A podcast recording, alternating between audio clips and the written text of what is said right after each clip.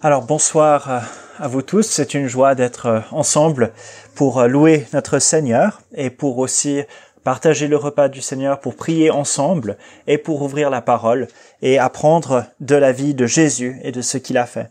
Et ce soir, nous continuons avec cette série de récits dans Matthieu chapitre 21, où Jésus entre à Jérusalem pour accomplir le dessein de Dieu en venant comme roi, mais roi qui va donner sa vie pour le peuple et pour le monde entier.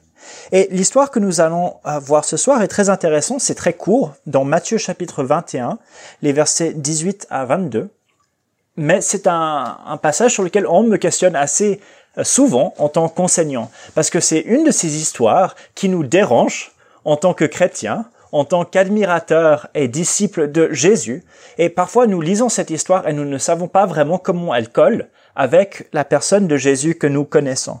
Et donc je crois que ça vaut la peine, même si c'est un petit passage, de prendre du temps pour comprendre ce que fait Jésus dans ce récit. Et donc c'est Matthieu 21, les versets 18 à 22. Le matin, en retournant à la ville, il eut faim. Il vit un figuier sur le chemin et s'en approcha. Mais il n'y trouva que des feuilles. Et il dit, Qu'aucun fruit ne naisse jamais plus de toi et à l'instant, le figuier sécha. À cette vue, les disciples furent dans l'admiration et dirent, Comment ce figuier a-t-il séché en un instant? Jésus leur répondit, En vérité, je vous le dis, si vous aviez de la foi, et si vous ne doutez pas, non seulement vous ferez ce qui a été fait à ce figuier, mais quand vous diriez à cette montagne, ôte-toi de là, et jette-toi dans la mer, cela se ferait. Tout ce que vous demanderez avec foi par la prière, vous le recevrez.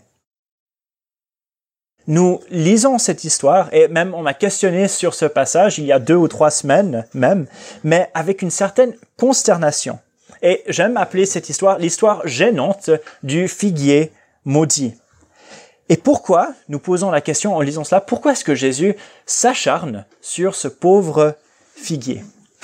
Nous avons deux figuiers dans le jardin et si vous voulez être un peu inspiré par cette histoire, à la fin du culte, vous pouvez aller regarder ces figuiers et vous verrez des belles figues qui poussent dessus et les oiseaux qui aiment en profiter aussi. Mais ici, Jésus voit un figuier et il s'en approche, mais là, il ne trouve pas, il ne trouve pas de figues. Et donc, Jésus maudit le figuier et le figuier meurt. Et soyons clairs, Jésus vient de tuer ce figuier.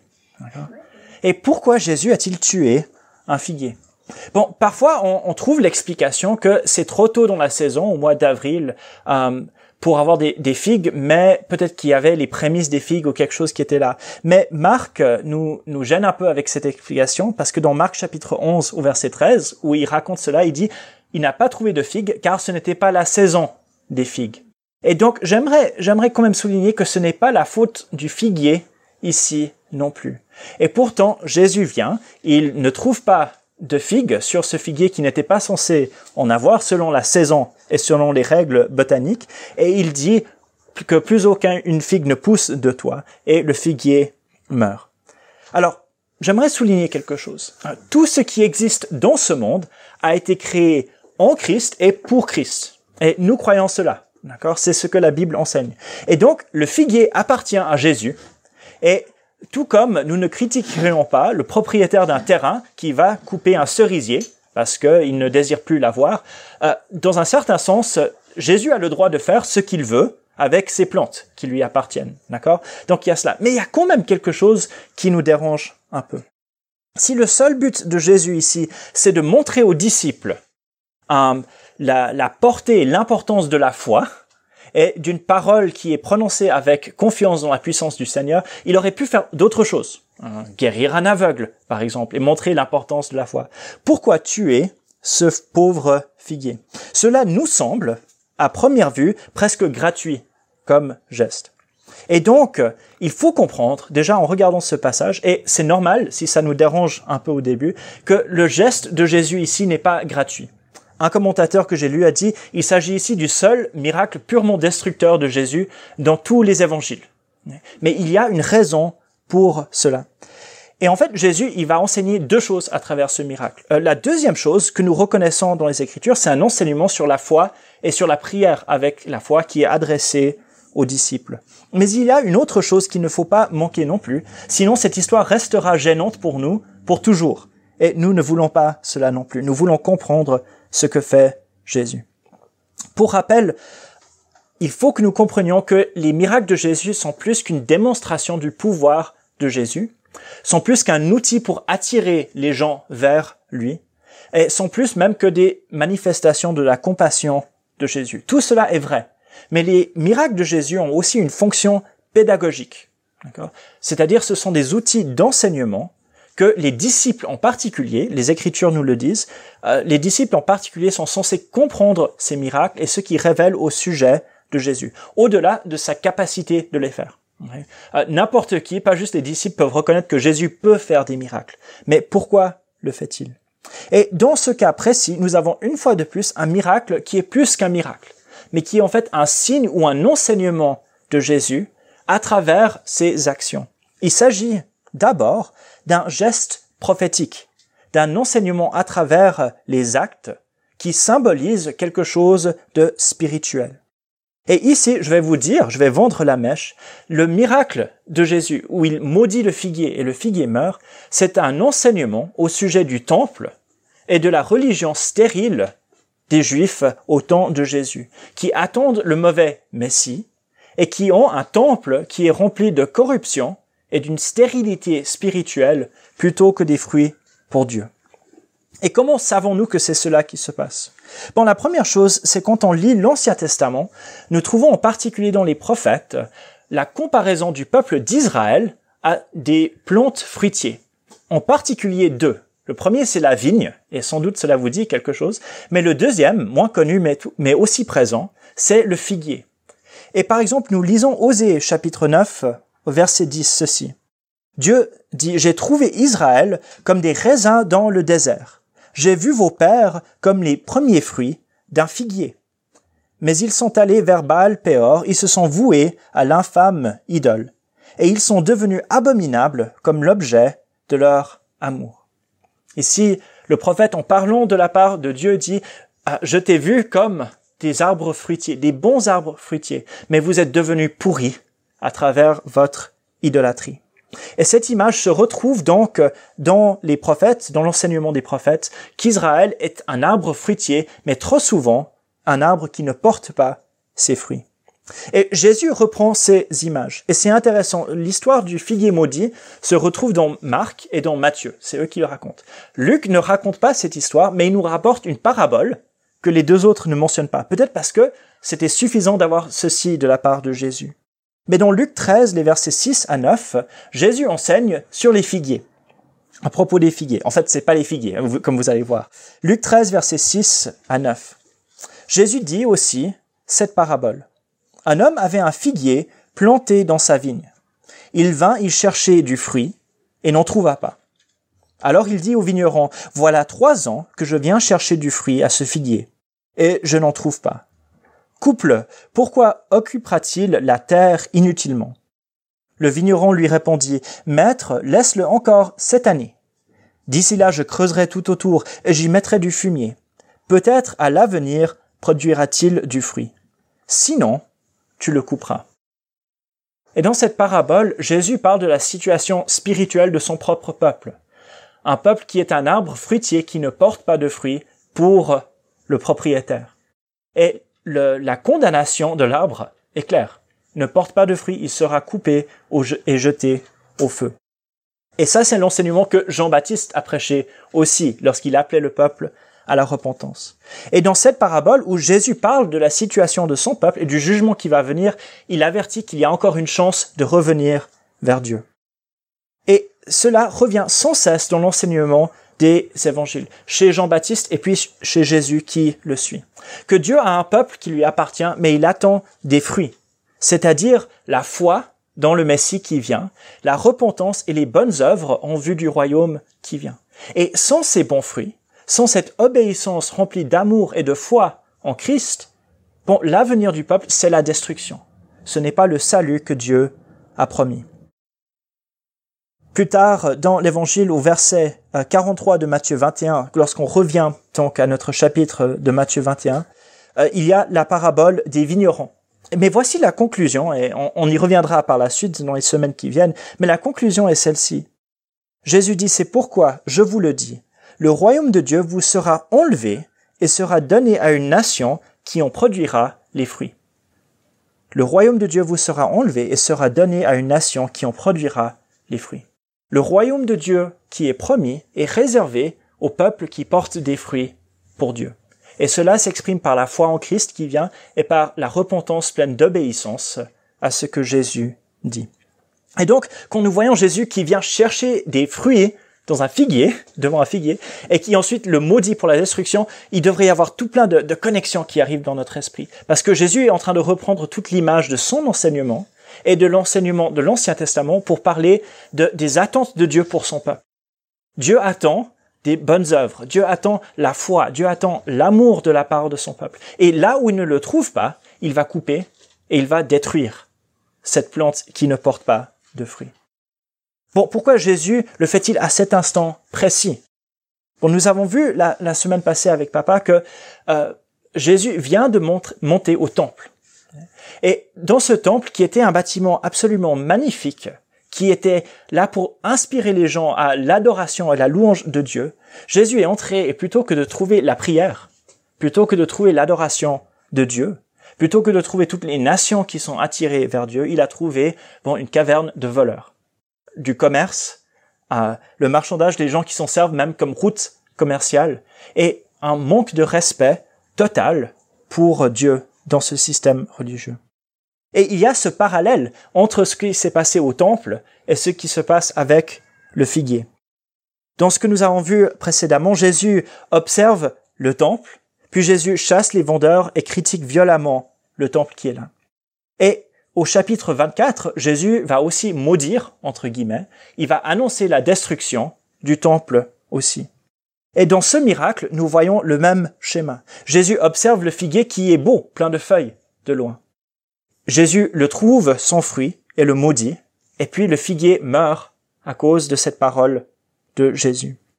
Pour voir ce qui sera dit dans Matthieu 24, nous lisons Matthieu 24, les versets 1 et 2, la réaction des disciples lorsqu'ils vont au temple comme Jésus s'en allait, c'est-à-dire il sortait du temple, au sortir du temple, ses disciples s'approchèrent pour lui en faire remarquer les constructions. Mais il leur répondit, Voyez-vous tout cela? En vérité, je vous le dis, il ne restera pas ici pierre sur pierre qui ne soit renversé. Et comme Jésus a dit au figuier qu'il n'y aura plus jamais de fruits qui viendraient de cela, Jésus dit du temple qu'il n'y aura plus une pierre qui restera sur l'autre. Et le temple était vraiment quelque chose d'extraordinaire un, juif du nom de, Flavius Joseph, qui a vécu euh, quelques décennies après Jésus et qui a vu la fin du temple, décrit ainsi le bâtiment. À la façade extérieure, il ne manquait rien de ce qui pouvait frapper l'esprit ou les yeux. Partout revêtu de plaques d'or massif, le temple brillait au premier rayon du jour, d'un éclat si vif que les spectateurs devaient en détourner leur regard comme des rayons du soleil. Il dit aussi que cet édifice, le temple, est le plus admirable de tous ceux qu'on ait vus ou entendu parler, tant pour sa construction, sa grandeur, la perfection de ses détails, que pour sa célébrité de son sanctuaire. Le temple est magnifique à voir. Le temple est beau. C'est un arbre plein de feuilles. Mais spirituellement parlant, quand on l'inspecte, quand on vient chercher des fruits pour Dieu, il est stérile. Il ne porte pas de fruits. Et la parole de jugement de Jésus envers le figuier, en fait, c'est un signe de ce qui va se passer au temple. Jésus enseigne, il essaye d'enseigner les disciples au sujet de l'avenir du temple. Cet endroit si beau, si magnifique, qui est censé porter des fruits pour Dieu, n'en porte pas. Et à cause de cela, le verdict, c'est la destruction, c'est le jugement. La, religion euh, représentée par le temple, c'était une religion pleine de corruption, où les chefs du peuple, tels que le souverain sacrificateur et sa famille, euh, abusaient de leur position d'autorité pour s'enrichir sur le dos du nom de Dieu. Parmi le peuple, la religion était devenue un culte nationaliste et ethnique où on haïssait l'étranger, parfois avec d'assez bonnes raisons, mais qui était rempli de haine, de recherche de vengeance et de domination sur l'autre. Et à presque tous les niveaux, la foi de l'Ancien Testament, qui était censée rapprocher les gens de Dieu et les pousser aux bonnes œuvres, avait eu l'effet inverse. Et le temple, c'était vraiment le symbole par excellence, euh, non seulement de ce que Dieu avait voulu, mais aussi de ce que, de la corruption qui était venue. Et Jésus condamne cette religion stérile, qui n'est pas pleine de repentance et du désir de Dieu, exprimé dans l'Ancien Testament d'amour pour Dieu et d'amour pour son prochain. Et donc, sans la foi en Christ qui fait porter des fruits, le résultat sera le jugement et la destruction. Et donc, c'est pour ça que cela nous choque, ce que Jésus fait hein, au figuier, parce que l'avenir pour le peuple sans fruit est choquant aussi. Et Jésus veut nous secouer un peu en montrant cela. Bon, qu'en est-il pour nous? Euh, Je ne crois pas que l'application soit qu'on aille dehors et qu'on maudisse nos figuiers, d'accord Et on voit ce qui se passe, d'accord Si on a assez de foi pour le, tuer. Euh, par contre, le message spirituel reste le même. Vous savez, si Dieu attendait des fruits d'Israël, maintenant il attend du fruit aussi pour son peuple en Jésus-Christ. Dans Romains 7, verset 4, nous lisons de même, mes frères, vous aussi vous êtes morts à l'égard de la loi par le corps du Christ, pour appartenir à un autre, à celui qui est ressuscité d'entre les morts, afin que nous portions des fruits pour Dieu. Et dans Colossiens chapitre 1 verset 10, nous lisons Marchez d'une manière digne du Seigneur, pour lui plaire à tout point de vue. Portez des fruits en toutes sortes d'œuvres bonnes, et croissez dans la connaissance de Dieu. Nous ne sommes pas sauvés par nos œuvres. La Bible enseigne clairement, c'est par la grâce et la mort de Jésus-Christ que nous avons le salut. Mais Dieu attend absolument de nos vies, qui sont en Christ et qui vivent en lui, qu'elles soient pleines d'œuvres bonnes, qu'elles soient pleines de foi et de fruits pour Dieu. Et si nous n'avons pas ces fruits pour Dieu, nous ne sommes pas en train de marcher avec Christ. Et la Bible est très claire à ce sujet. Vous vous en souvenez, Jésus a enseigné à la fin du sermon sur la montagne, c'est dans Matthieu 7, les versets 19 et suivants. Tout arbre qui ne produit pas de bons fruits est coupé et jeté au feu. en parlant des faux prophètes, il dit, c'est donc à leurs fruits que vous les reconnaîtriez. Quiconque me dit Seigneur, Seigneur n'entrera pas forcément dans le royaume des cieux, mais celui-là seul qui fait la volonté de mon Père qui est dans les cieux. Et pour nous, en tant qu'Église et aussi en tant qu'individu, c'est plus facile de soigner les apparences extérieures que tous peuvent voir que de travailler les fruits pour Dieu. Mais le désir de Dieu, ce n'est pas que notre apparence spirituelle ou religieuse soit belle aux yeux des autres. Euh, l'attente n'est pas qu'on donne l'impression d'être des bons chrétiens. Euh, le désir pour Dieu, c'est que nos vies soient remplies de fruits pour lui, de bonnes œuvres, de paroles qui louent Dieu, hein, d'actions qui servent et qui aiment notre prochain, de foi en Dieu dans les circonstances difficiles, de témoignages, de compassion, de générosité, de pardon, d'hospitalité. C'est ces choses-là que Dieu désire voir dans notre vie. Et nous devons prendre les avertissements multiples de Jésus au sérieux lorsqu'il dit que ces, arbres qui ne portent pas de fruits seront coupés et jetés au feu. Ah, c'est facile de prendre ces paroles et de les appliquer aux autres, soit dans le passé, soit autour de nous. Mais ces paroles sont pour nous aussi individuellement. Et d'abord pour nous. Et nous sommes appelés à examiner nos vies et chercher des fruits pour Dieu. Et donc ça, c'est la première chose. Et la deuxième chose que nous voyons ici, c'est cet enseignement non seulement au sujet du temple, mais au sujet de la foi des disciples. C'est quand même intéressant de voir la réaction des disciples. Eux, ils disent pas, bon, qu'est-ce que cet arbre t'a fait, Jésus, pour que tu le tues. Ils, ils, sont euh, ébahis, épatés par la puissance de Jésus. Et je vais relire Matthieu 21, les versets 21 et 22. Jésus leur répond, en vérité, je vous le dis, si vous aviez de la foi, et si vous ne doutiez pas, non seulement vous feriez ce qui a été fait à ce figuier, mais quand vous diriez à cette montagne, ôte-toi de là et jette-toi dans la mer, cela se ferait. Tout ce que vous demanderez avec foi, par la prière, vous le recevrez. Il y a ici une leçon, d'abord pour les disciples et aussi pour nous, au sujet de la foi et de la prière. Les disciples manquent de foi en Jésus. Et ils manquent de foi en ce que Jésus est en train de faire et la puissance de Dieu. Nous le savons parce que sans cesse Jésus leur dit cela. Même, c'est presque les mêmes paroles qui ont été adressées aux disciples dans Matthieu 17, les versets 19 à 20. Quand les, les disciples n'ont pas réussi à guérir, à chasser un démon d'un enfant démoniaque. Matthieu 17, versets 19 et 20. Les disciples dirent à Jésus en privé, Pourquoi n'avons-nous pas pu chasser ce démon? C'est à cause de votre petite foi, leur dit Jésus. En vérité, je vous le dis, si vous avez de la foi, comme un grain de moutarde, vous diriez à cette montagne, transporte-toi d'ici, là, et elle se transportera. Rien ne vous sera impossible. Pensez le même message que Jésus doit continuer à donner à ses disciples. Et vous savez, les apôtres avaient reçu le pouvoir de chasser les démons. Jésus leur avait donné cette autorité. Et pourtant, ils n'ont pas pu le faire. Et le problème, ce n'était pas avec Jésus, qui n'avait pas donné assez d'autorité. Le problème, ce n'était pas avec l'enfant ou son père. Le problème, c'était le manque de foi des apôtres, qui ne croyaient pas en la puissance qui était donnée. Et il semble aussi donc qu'ils manquaient de prière. Ils avaient reçu l'autorité de Christ, mais ils ne la comprennent pas et ne la mettent pas en pratique parce qu'ils ne croient pas en Dieu et ne se consacrent pas à la prière. Et sans cesse, Jésus doit corriger les disciples pour leur manque de foi. Au chapitre 8, Jésus corrige les apôtres à cause de leur petite foi. Au chapitre 14, il critique aussi euh, Pierre en disant Homme de peu de foi, pourquoi as-tu douté? Au chapitre 16, dans la barque, il dit aux disciples qui se posent des questions sur le pain Jean de peu de foi, pourquoi n'avez-vous pas euh, euh, pourquoi parlez-vous de cela Parce que vous n'avez pas pris de pain? Et sans cesse, Jésus appelle les disciples, les apôtres, les héros de l'Église, des gens de peu de foi. Et ils n'avaient pas encore compris et n'avaient pas encore fait confiance dans l'autorité que Christ leur avait donnée.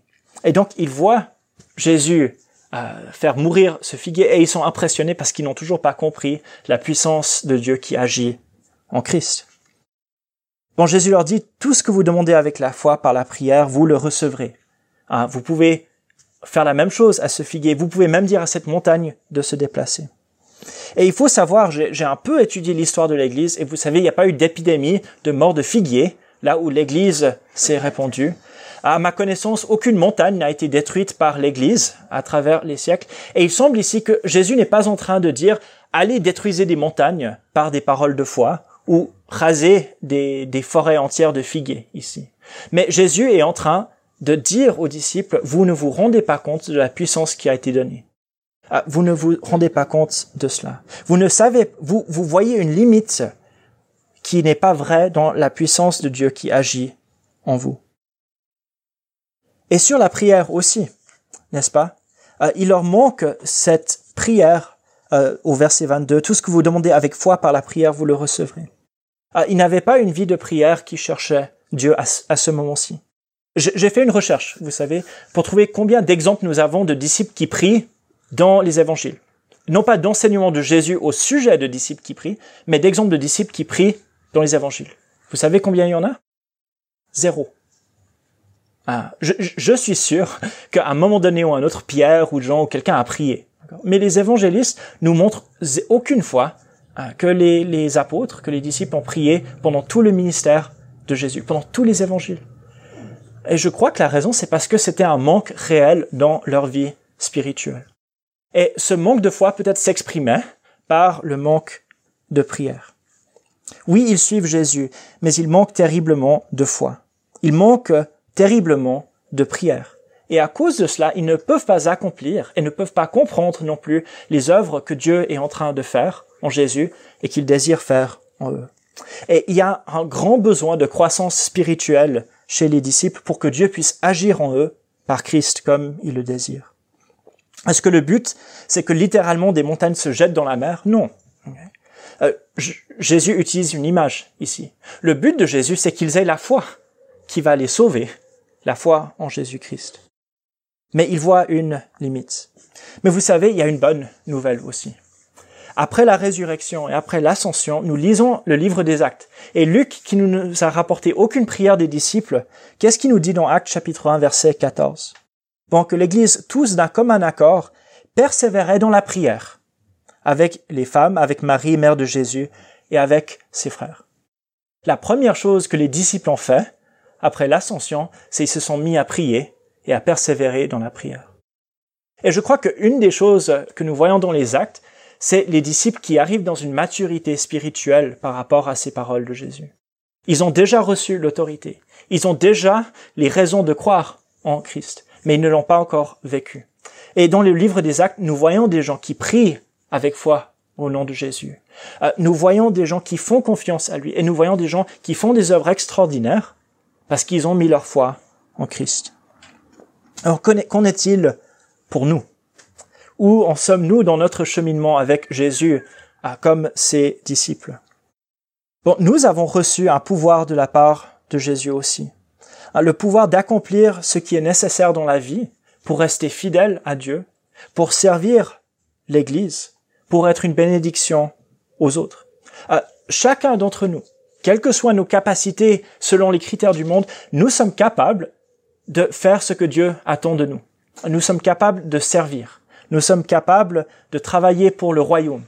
Et nous ne pouvons pas nous dire ce n'est pas pour moi, c'est pour les autres. Parce que nous avons reçu cette puissance de Dieu. Mais avons-nous la foi de nous mettre au service de Dieu? Est-ce que nous prions que Dieu se serve de nous?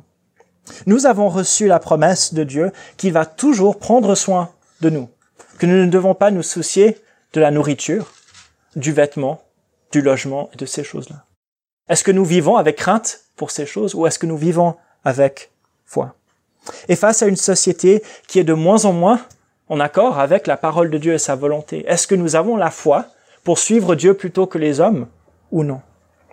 Alors si nous vivons euh, en cherchant la foi, la réponse à ces questions, c'est que nous allons servir Dieu et faire confiance à sa puissance en nous.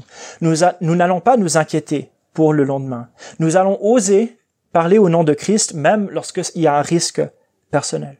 Et c'est ce genre euh, de foi que Dieu désire pour nous. Et c'est une foi qui peut déplacer des montagnes. Et le désir pour Dieu, c'est, il nous appelle à la prière. Ephésiens 6, verset 18 nous dit, priez en tout temps par l'Esprit, avec toutes sortes de prières et de supplications. Veillez-y avec une entière persévérance. Priez pour tous les saints. Et Dieu nous appelle à une vie de prière. Ne soyons pas comme les apôtres euh, qui n'ont pas laissé trace de prière pendant toute leur vie de service avec Jésus avant sa résurrection. Soyons au contraire des personnes qui, face à l'épreuve, face à la difficulté, aux craintes, aux besoins de servir, que nous soyons des personnes qui prient, qui prient en tout temps. Est-ce que c'est facile de prier en tout temps? Bon, sans doute non. Hein, sinon, il n'y aurait pas besoin de nous rappeler de le faire dans les Écritures. Mais que notre réflexe dans la vie, lorsque des mauvaises choses nous arrivent, lorsque des bonnes choses nous arrivent, soit toujours la prière. Et que nous soyons remplis, comme dit Paul, avec toutes sortes de prières et de supplications. Les supplications, ce sont donc des requêtes à Dieu pour les besoins. Et que nous persévérions dans la prière. La prière, c'est un aspect de notre vie dans lequel nous devons continuer. Prions sans cesse pour l'Église, les uns pour les autres. Pas juste pour notre santé physique, même si nous prions pour cela, mais pour notre santé spirituelle, que nous croissions dans la foi, dans l'espérance et dans l'amour. Prions pour nos familles, pour nos femmes, nos maris, les enfants. Prions pour nos voisins, pour nos amis qui ne connaissent pas Christ encore. Prions que Dieu ouvre des portes pour que nous partagions l'Évangile. Et prions que Dieu nous garde fidèles jusqu'au bout. Prions que Dieu nous ouvre les yeux pour voir les bonnes œuvres et ses fruits que nous pouvons porter pour lui. Nous avons besoin de cette vie de prière. De prier ensemble lorsque nous sommes réunis et de prier seul avec notre Père chaque jour. Et si nous voulons grandir dans la foi, si nous voulons grandir dans l'œuvre que Dieu a prévue pour nous, nous devons avoir cette vie de prière. Si nous prions avec foi, dit Jésus, et il ne parle pas de la foi dans nos propres prières, mais dans la foi en, Jésus, sa puissance en qui il est, euh, nous savons et nous croyons que Dieu agira au-delà de tout ce que nous pouvons imaginer dans notre vie. Alors nous voyons cette histoire de Jésus qui, qui tue un figuier. Et cela nous, nous déstabilise un peu. Mais que cela nous permette de nous examiner nous-mêmes. Un beau figuier qui ne porte pas de fruits ne sert à rien. Nous désirons être de beaux êtres humains, de, belles personnes, mais qui portent des fruits pour Dieu. Ah, pas par ce qui est externe, mais ce qui est interne par un cœur qui le cherche. Ce que Dieu attend de nous, c'est des fruits pour Dieu. Et comment allons-nous faire pour porter ces fruits? Bon, Jésus donne la réponse. C'est par la foi en Christ et sa puissance qui agit en nous, par une prière persévérante en Dieu et dans la foi. Alors que cela soit vrai pour nous en tant que disciples de Christ.